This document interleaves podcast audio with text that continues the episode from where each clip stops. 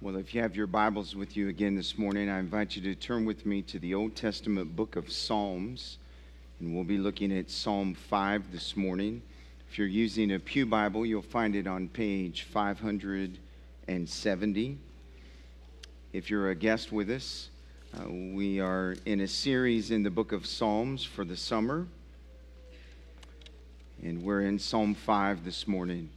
And I want to speak for a few minutes on this subject walking with God in discouragement. Walking with God in discouragement. Psalm 5. As you're finding your place, this psalm has become one of my favorites. It is so practical and helpful. Uh, and I pray that you'll find that to be the case in your life this morning as we study it together. Psalm 5, we'll begin reading in verse 1. And this is what the Word of God says Give ear to my words, O Lord. Consider my groaning. Give attention to the sound of my cry, my King and my God. For to you do I pray. O Lord, in the morning you hear my voice. In the morning I prepare a sacrifice for you and watch. For you are not a God who delights in wickedness. Evil may not dwell with you. The boastful shall not stand before your eyes. You hate all evildoers. You destroy those who speak lies. The Lord abhors the bloodthirsty and deceitful man. But I, through the abundance of your steadfast love, will enter your house. I will bow down toward your holy temple in the fear of you. Lead me, O Lord, in your righteousness because of my enemies. Make your way straight before me. For there is no truth in their mouth. Their inmost self is destruction. Their throat is an open grave. They flatter with their tongue. Make them bear their guilt, O God. Let them fall by their own counsels. Because of the abundance of their transgressions, cast them out, for they have rebelled against you. But let all who take refuge in you rejoice. Let them ever sing for joy and spread your protection over them, that those who love your name may exult in you. For you bless the righteous, O Lord. You cover him with favor as with a shield. Psalm 3, Psalm 4, and Psalm 5 stand together in the Hebrew hymn book, and very likely they stand together in the history of David. Psalm 3 is a morning prayer, Psalm 4, an evening prayer, and Psalm 5 is another morning prayer. And it is possible that these three Psalms were written in succession. If so, then it is likely that this psalm is continuing to address the rebellion of David's son, Absalom. That is why some have labeled Psalm 5 the next morning psalm, referring to the next morning when Tuesday morning's prospects are as grim as Monday mornings. In Psalm 3, David woke to his first day of exile. In Psalm 4, that day ended. And in Psalm 5, David begins a new day in the same situation. And as a result, his soul is flooded with discouragement. Discouraged souls throughout the centuries have been able to identify with David's song. According to the superscription, David wrote this sad song to be played on the instrument that was best suited to express his feelings of discouragement the flute. The sound of the flute was appropriate for a heart in anguish, especially considering that this instrument, the flute, was used to accompany the mourning for the dead. And because this psalm was addressed to the choir master, this particular psalm was to be sung corporately by the entire congregation as they gathered for worship. For, furthermore, unlike the preceding Psalms, where some verses were directed to the readers, as you study Psalm 5, every single verse in this psalm is addressed to God. In Psalm 5, David teaches us how to walk with God when we're discouraged. Through his own prayer, David models biblical prayer for us, and he teaches us how to respond to our discouragement with prayer and trust in God. And so I've divided this psalm naturally, the way it's laid out in the text, with four headings. And the first heading I want you to see is David's plea in verses 1 through 3. And the Bible says, Give ear to my words, O Lord. Consider my groaning. Give attention to the sound of my cry, my King and my God. For to you do I pray. O Lord, in the morning you hear my voice. In the morning I prepare a sacrifice for you, and I watch. David began this psalm with a passionate plea for help. These words in verses 1 through 3 are not a calm and casual prayer. It is a personal plea from someone who is very discouraged in his soul. You'll notice in verses 1 through 3 that this plea of David is very personal. He uses the word my six times in these three verses. And you can feel a sense of the discouragement in his soul by the very first phrase in the very first verse. David begins the psalm by saying, Give ear. It literally means to broaden the ear with the hand. Haven't you ever seen someone who's having trouble hearing cup their hand and put it up to their ear as if that's going to help them hear you clearer and better? And that is the picture and the idea that David has at the outset of this psalm. He is so discouraged in his soul. He's wondering if God is going to hear him and listen to him. And so he prays, God, give ear, cup your hand, God. Put it up to your ear, God, and pay attention to what I'm about to say. And if you've ever been discouraged in your soul and tried to pray, you've often prayed the same thing God, are you listening? God, will you give ear to my prayer? He's discouraged. And you can feel that discouragement in the tone of his plea in verses 1 through 3. It's also important to note in these three verses that there is what uh, grammatarians call synonymous parallelism.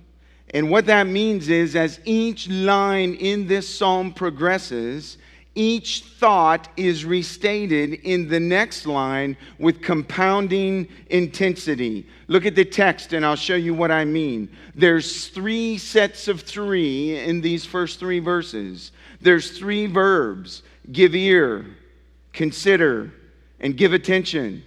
And you hear the intensity as he moves through it. Are you listening, God? Consider what I'm saying, God. Pay attention to my plea. There's three objects that he prays to the Lord, his King, and his God. And there's three prayers. He prays words, he groans, and he cries.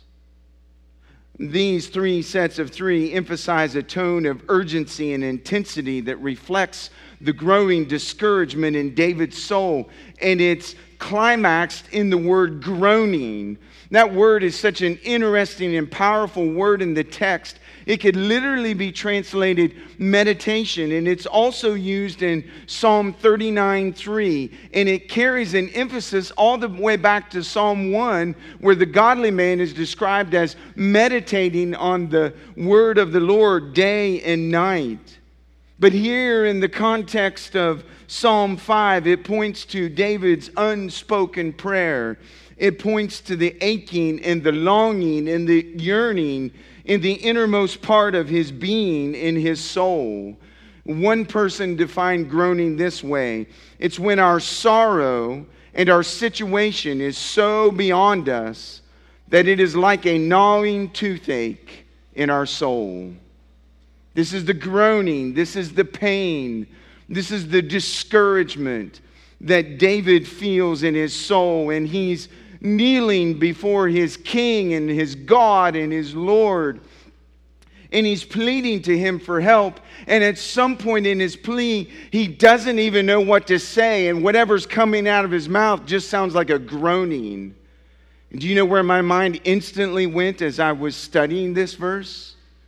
Romans chapter 8 and verse 26, and what Paul teaches us that the third person of the Trinity, the Holy Spirit of God, does for us in our discouragement when we're praying and we don't know what to say.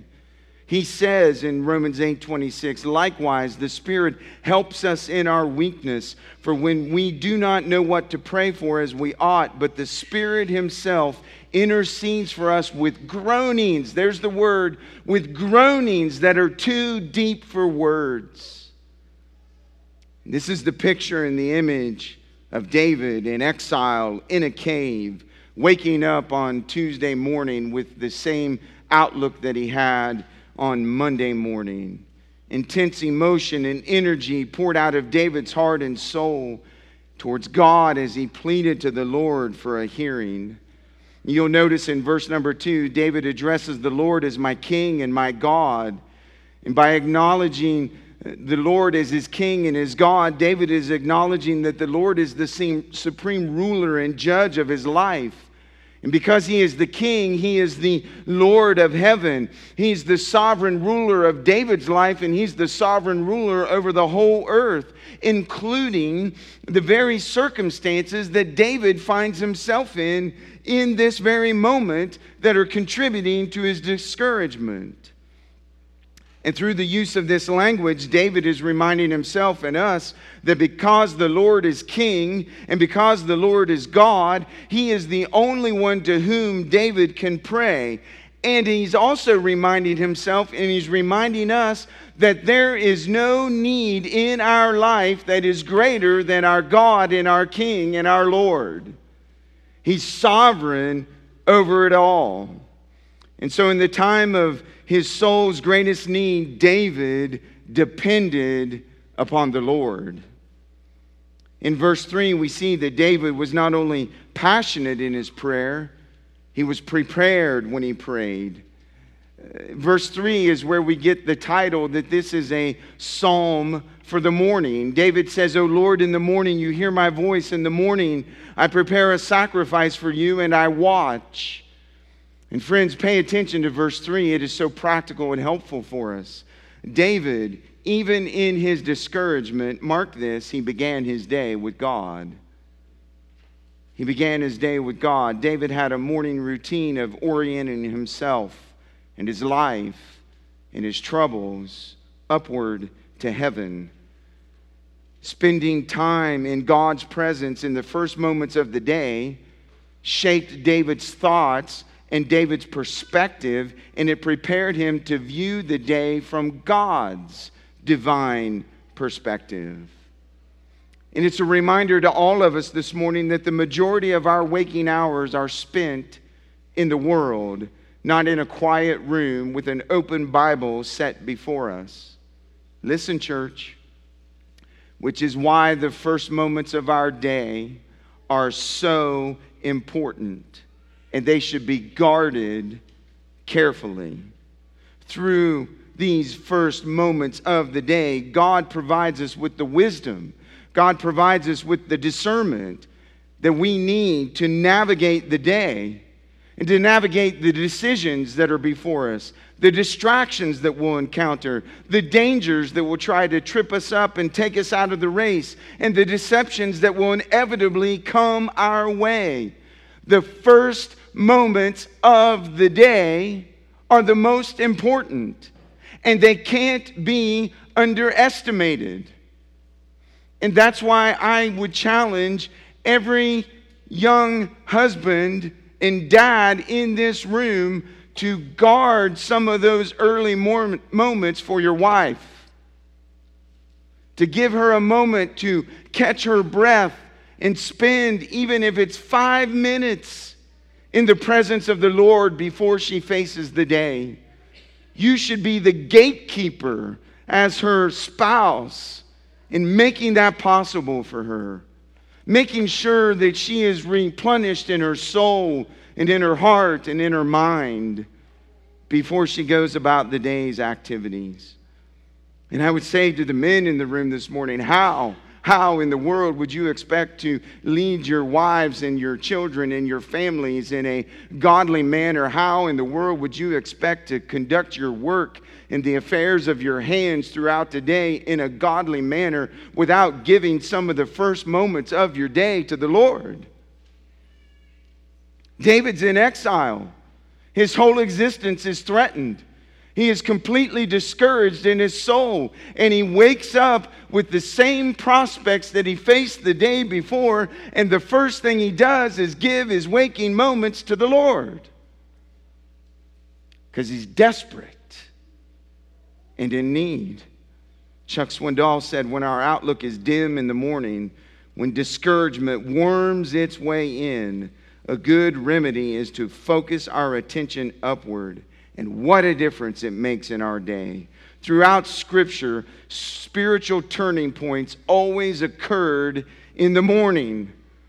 Darkness gives way to light as contemplation of God and His Word yields insight into our lives. And so He gave God the first moments of His day, and you'll notice that His prayer was orderly and systematic. This is helpful he says that he prepares a sacrifice. It literally means to direct, and it's used to describe the placing of the pieces of the animal on the altar for sacrifice in the book of Leviticus.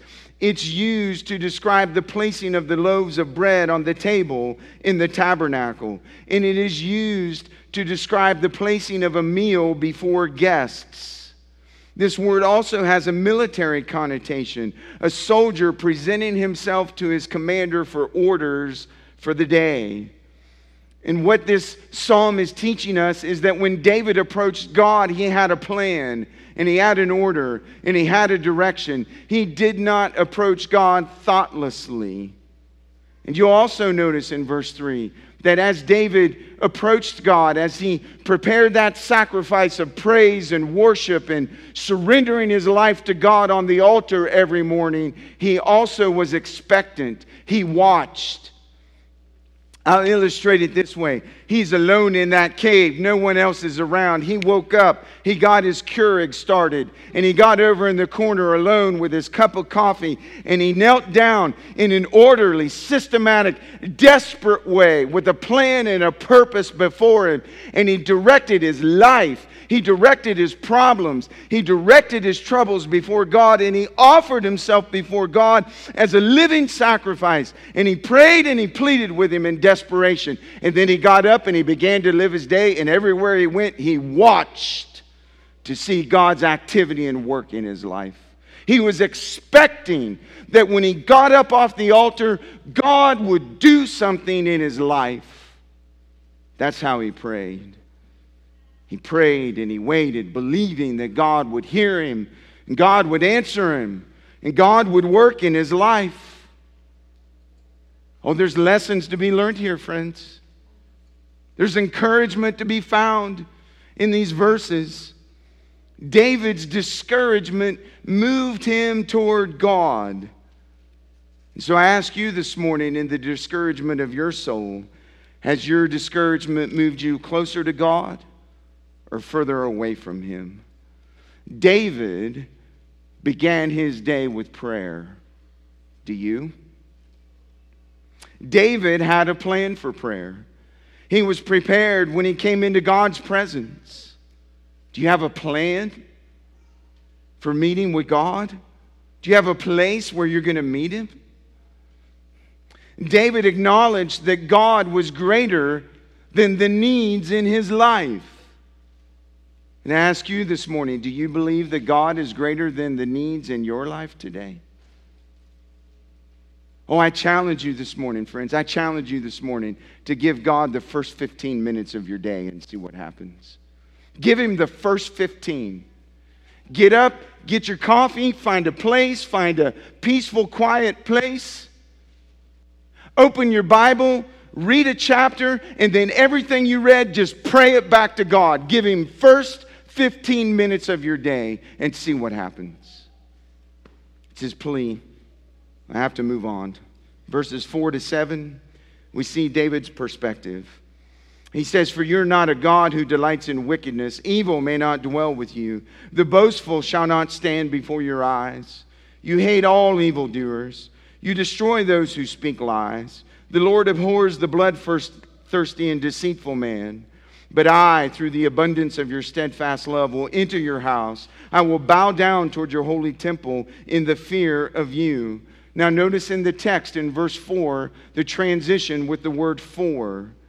This word introduces the basis for David's passionate plea and expectancy in verses 1 through 3. And here's what David does, friends, in his prayer and in his discouragement he remembers and he rests in the character of God. And in verses 4 through 6, David highlights the holiness of God with seven succinct statements. And I'm lifting them right out of the text, right before you. So look in your Bible and you'll see them. Number one, God does not delight in wickedness, verse number four. Number two, evil may not dwell with God, verse number four. Number three, the boastful cannot stand before God, verse number five. Number four, God hates evildoers, verse number five. Number six, God destroys those who speak lies, verse six.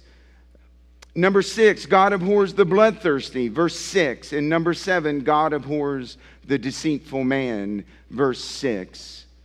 Can you see it? David was gripped by the holiness of God. And notice, just as there was a progression in verses 1, 2, and 3 of David's plea, there is a progression in verses 4, 5, and 6 in David's statements regarding God's holiness. So that by the end, David is emphasizing, look at the text, he is emphasizing what God hates, what God destroys, and what God abhors. And David is teaching us that those who reject the wisdom of the Lord and live by their own folly cannot stand their ground before God. Here, the wicked are characterized as liars and murderers and deceivers.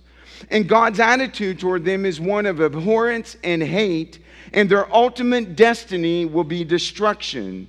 And those who exhibit these characteristics and live their lives in this way will never be able to be in the presence of God's holiness. Now, I want you to look at your Bible carefully so you can't say that your pastor made something up. I want you to see it for yourself in the text. And I want you to notice that God does not say that he hates the sin and loves the sinner. Do you see it? The text says that God hates all evildoers. He hates those who their way of life is sin, sin, sin. One commentator described it this way It has become fashionable to speak of God hating the sin and loving the sinner.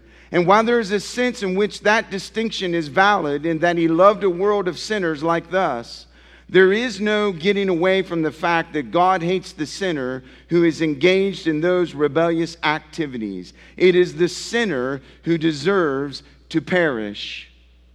If God ceased to hate sin and those who do it, God would cease to be holy, friends.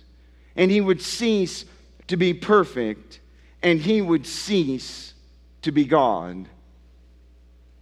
And if you struggle with David's statement about the holiness of God and his hatred of sin, it means that you are not taking God's holiness as seriously as he does. And we will never take sin as seriously as God does until we take his holiness as seriously as he does. Notice how he ends this statement about the holiness of God. He abhors these things. It's connected to the word in Scripture describing sin that is very powerful called an abomination. It describes that which is totally abhorrent to God. God is so holy, He is not neutral regarding sin and sinners. He is holy, holy, holy, Lord God Almighty. And it's interesting that in the midst of his discouragement, the first characteristic of God that David remembers and rests on is God's holiness. Because his holiness is the sum total of who God is. Now, I want you to show you something very interesting in the text that you'll find helpful. In verse 7, David continues to exalt God's character, but he gives a different emphasis. He emphasizes God's steadfast love. Do you, so do you see do you see the connection and the comparison? He emphasizes God's absolute holiness and then he turns right around and emphasizes God's love and his mercy and his grace. And notice what happens in verse 7. Notice how he begins. He begins with a stark contrast. But I and he's expressing this sharp contrast between the Lord's rejection of the wicked and his acceptance of David. And while the wicked are barred from God's presence, David has complete access to the throne of God. But notice what the text says about David. It doesn't say that David has complete access to the throne of God because he's better than the wicked. It doesn't say that. It says that David has access to the holy presence of God because God, in His mercy and His grace, has abundantly poured out His steadfast love on the life of David. And you see, friends, that's the difference between a believer and an unbeliever. It's the difference between David and the wicked. We are all sinners, and we have all fallen short of the glory of God. And because of our sin, all of us are born in sin and born in separation of God. And the only difference between us who believe in Christ and have trusted in Christ for our salvation and the forgiveness of our sins, and those who are still in their sins, is the fact that we have received the mercy and the grace and the steadfast love of God through His Son, Jesus Christ. And I want to say to you this morning listen to me. This is important. Except for the grace of God and the Holy Spirit of God living inside of a believer, there's not a single sin that you wouldn't commit that the world doesn't commit. The only difference between you and them is the grace of God and the Holy Spirit of God living inside of you. And if you walk around saying, Well, I would never do anything like that, you have underestimated your sin. You've underestimated the power of the flesh. The only difference between you and those people that you're judging is that you've tasted the grace of God and they haven't. That's why Paul said in Titus chapter 3, verses 4 through 6, when the goodness and loving kindness of our God and Savior appeared, he saved us not because of works done by us in righteousness, but because of his own mercy and by the washing of regeneration and the renewal of the Holy Spirit, whom he poured out on us richly through Jesus Christ our Savior. That's how a person is different. That's how a person gets saved. That's how a person can go from wickedness into the very presence of the holiness of God. It's not because of anything that you've done, it's because of everything that the Lord Jesus Christ has done for you on the cross and the Holy Spirit is placed in your life. All you did was recognize your sin through the work of the Holy Spirit, confess your nothingness, declare Jesus Christ as your Savior, and receive Him as a gift, and God did the rest of it. Oh, and by the way, just so we're clear, all the ability that you had to confess Christ and to come to Him, that was a work of God too. So you've got nothing in this. It's grace. That's what makes grace grace. If you had something in it, it wouldn't be grace. It's mercy because you don't deserve it. but He loved you enough to pour His love and mercy out on you. And so, this contrast, it couldn't be clearer. And so I got to ask you this morning, I got to stop right here in the sermon and ask every single person in this room this morning have you experienced the mercy of God like David did? Is his steadfast love abounding over your life today? Can you come boldly into his presence in his throne like David did in verses 1 through 3 because he's given you mercy and grace and love? Look at what David says in verse 7 because of the steadfast love of God on his life, he'll enter God's house and his, he'll bow down before God in fear and worship. Dale Ralph Davis said, David is both lured by grace and he's sobered by fear. What a perfect combination for worship. Oh, this is so good, friends. Don't miss this. This is all happening in his life while he's discouraged. he's tasted grace and mercy and love. And he has confidence because of that love and that mercy and grace that in the discouragement of his soul, he can go to his king, he can go to his God, and God will hear his prayers, and God will answer him, and God will deliver him from his enemies, not because of anything he's done, because of God's grace. It reminds us that God's unwavering love and grace for us in Jesus Christ should give us immense confidence in our worship. It should give us immense confidence when we pray. We can count on God because of His love and mercy and grace through His Son, Jesus Christ, to hear our prayers and to deliver us from our enemies. Because of His love, mercy, and grace that He's displayed to us through His Son, God will never abandon us. We can come to Him. It also reminds us that in the worship of our great God, listen, church, there is no place for flippancy and casualness. We need to be reminded, as David was reminded, that the only reason why we can come into the holiness of God's presence is because of Jesus Christ and his work on the cross. It cost Jesus his life so that you and I could gather in this place in the presence of God's holiness and worship Him. And we should never forget that. We should never cheapen it. We should never come to worship with a flippant, casual attitude. We're coming to encounter the God of the universe in all of His holiness.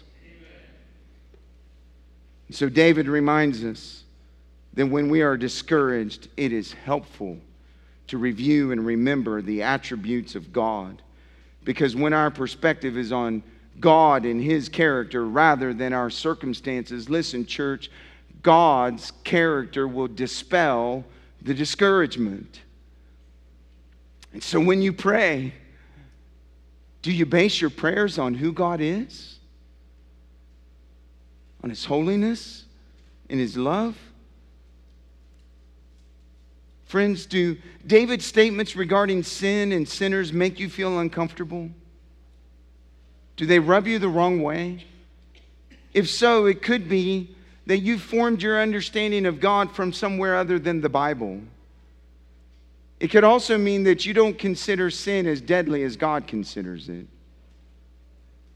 And I would encourage you to reorient your thinking to the Bible and what God says about it than what you think is true. When we not only see David's plea and David's perspective in verses 8 through 10, we see David's prayer. He says, Lead me, O Lord, in your righteousness because of my enemies. Make your way straight before me, for there is no truth in their mouth. Their inmost self is destruction. Their throat is an open grave. They flatter with their tongue. Make them bear their guilt, O God. Let them fall by their own counsels. Because of the abundance of their transgressions, cast them out, for they have rebelled against you. I'm approaching these verses backwards. In verse 9, David turned his enemies and his discouragement over to the Lord. He realized that not a word from the mouth of his enemies could be trusted. They spoke destructive, slanderous lies about him, rallying others against him and twisting the truth. It's interesting to note when you study verse 9 that the Apostle Paul in Romans chapter 3 and verse 13 quotes it and he quotes it reasoning that everyone is under the power of sin, and that in the context of Romans 3, only a person can be restored to God through the work of Jesus Christ as their Savior. Then you'll notice in verse number 10, David prayed for God's justice. He makes three simple requests. He prays that his enemies would bear their guilt, that they would fall by the deceit of their own counsels, and that they would be cast out. And I want you to notice the text in verse 10. This is really important. David isn't praying for vengeance, that God would have retribution for him. David is praying that God will bring judgment on his enemies, look, because they rebelled against God. David, even in his discouragement, even in his pain, even in his exile, is more concerned about the glory of God than he is himself. And David could not bear to see God's name profaned. And so he says, God, because they're rebelling against you, would you bring judgment now? And in case you're struggling with David's prayer, I want you to understand that God was bringing judgment regardless. And David just asked God to bring it sooner rather than later. Now look at verse 8. Because verse 8 is the heart of the psalm. Verse 8 is the prayer of the psalm. And I find verse 8 so practical and helpful in my life. And I'm going to illustrate for you how practical it is in my life in just a moment. This is the heart of David's prayer. And I want you to notice in the text that David prays the two prayers that he prays in verse 8. He says, because of his enemies and what they were doing in verses 9 and 10. And so, in his discouragement, David didn't want to resort to the tactics of his enemies. He knew that discouragement can easily escalate into resentment and bitterness and hatred and retaliation and despair. And so David prayed that the Lord would lead him. That was the first prayer. You see it in verse 8. And that God would make a straight path for him. That is the second prayer in verse 8.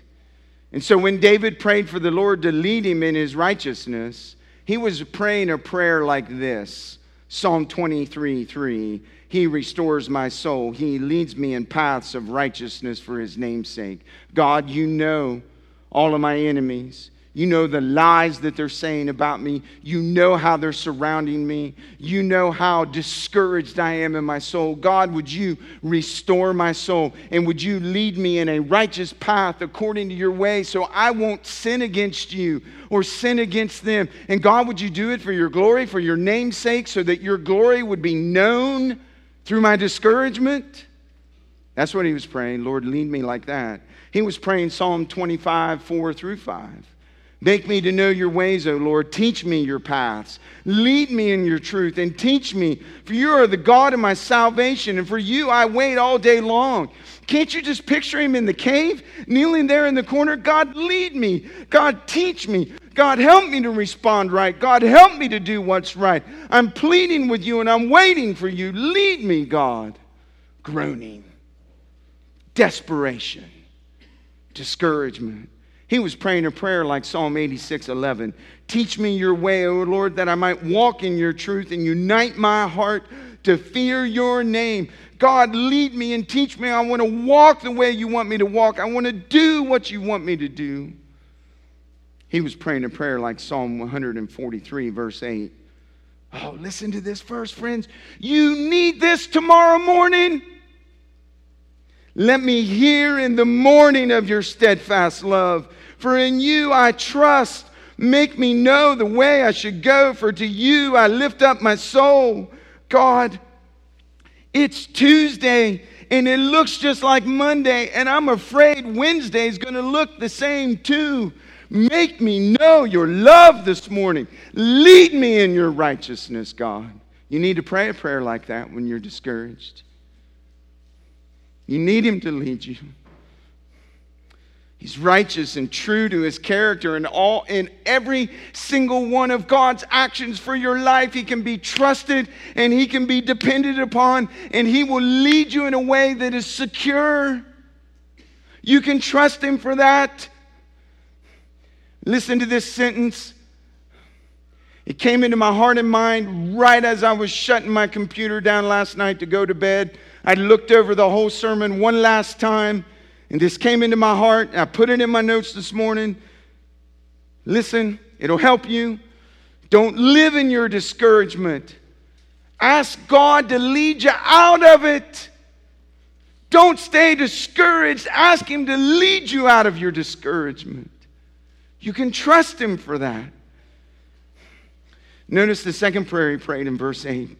When he prayed for a straight path, he was praying a prayer like this in Psalm 143, verses 9 and 10. Deliver me from my enemies, O Lord. I have fled to you for refuge. Teach me to do your will, for you are my God. Let your good spirit lead me on level ground.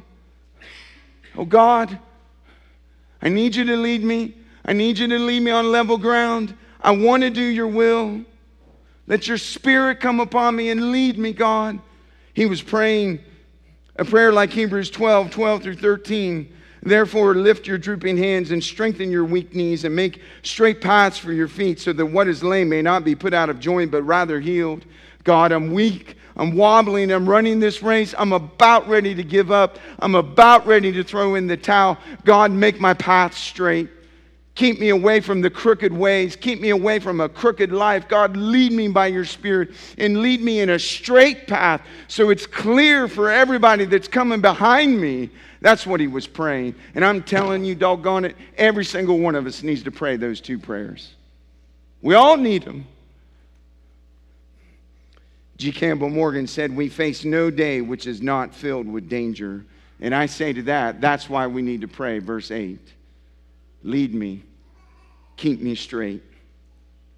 You say, well, well this, this verse has become a personal prayer to you. How so? Can you illustrate that and explain it to us? I sure can. I usually run on Friday mornings, and I'm usually working the sermon over in my head, thinking about how the outline's going to come together and it's all going to come together. And I can take you to a spot this past Friday in my route that I was running when I started preaching to myself. I mean, the outline came, the things I wanted to say to the congregation came, and I'm, just preaching it back, and I'm thinking about how I'm going to say it and how I'm going to put it in the outline. And God is my witness. Here's what I was saying to myself Boy, I've been running this race for a while. I've been running this race in this church for a while. Been married for a while. There's a lot of history behind me. Don't know how much future's ahead of me. Boy, I sure want the Lord to lead me. I sure want Him to lead me in a straight path. When I die, and my family goes to my office, and I got four filing cabinets right there. That's the life work of my life over the last 20, almost 29 years of ministry, all stored in those filing cabinets.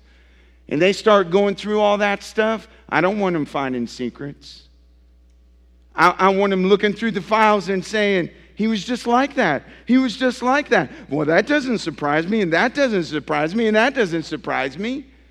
He was straight. He was clear. He was led.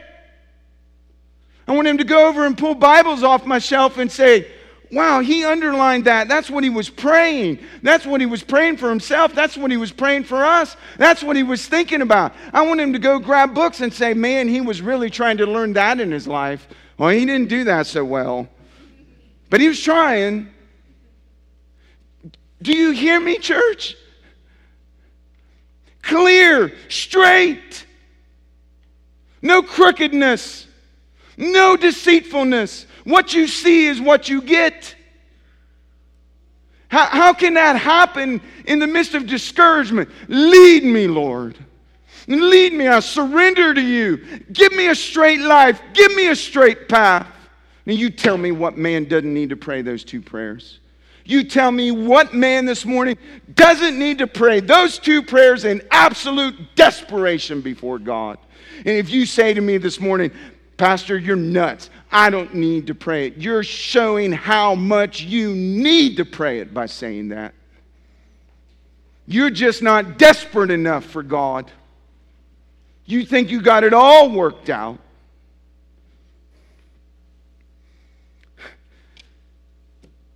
In your discouragement, do you pray the way David prayed? Are you leaving room for God to lead you in your life, friends?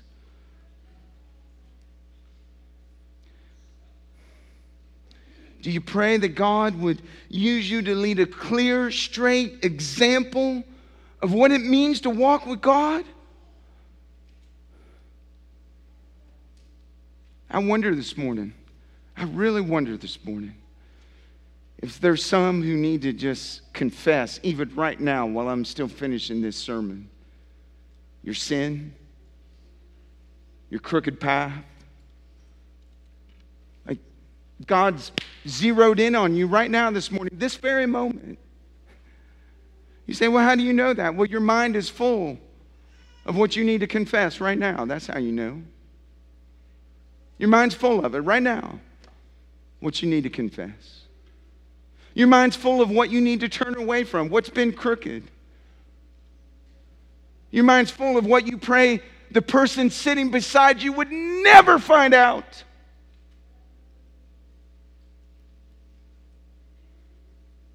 I wonder if you need to confess it right now, right where you're sitting. Turn from it. Well, we see his plea. We see his perspective, we see his prayer, we see his praise. Look at how he ends. But let all who take refuge in you rejoice.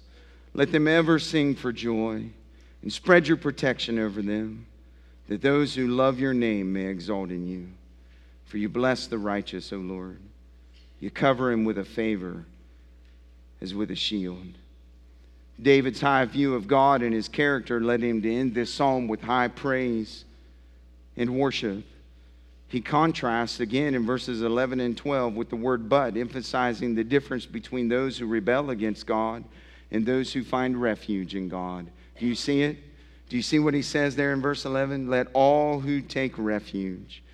That phrase, take refuge, is not a quick fix, like you're uh, running and, and, rain suddenly comes upon you and you see a little roof over there in the building. And so you get off your route and you run over there and stand under that roof until the thunderstorm passes by. And then you back out on the race. No taking refuge in god is a lifelong journey. You take refuge in him for your salvation and you keep him as your refuge the rest of your life until you end in glory that's what he's talking about. And notice what he prays. He prays, God, those who find refuge in you in their discouragement, they'll rejoice. They'll forever sing for joy. They'll be protected and they'll exult in you, God.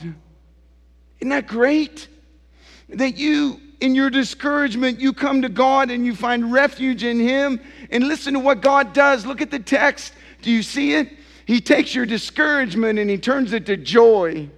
He takes your weakness and He gives you a song to sing. He takes your insecurity and He gives you security. All when you come to Him for your refuge.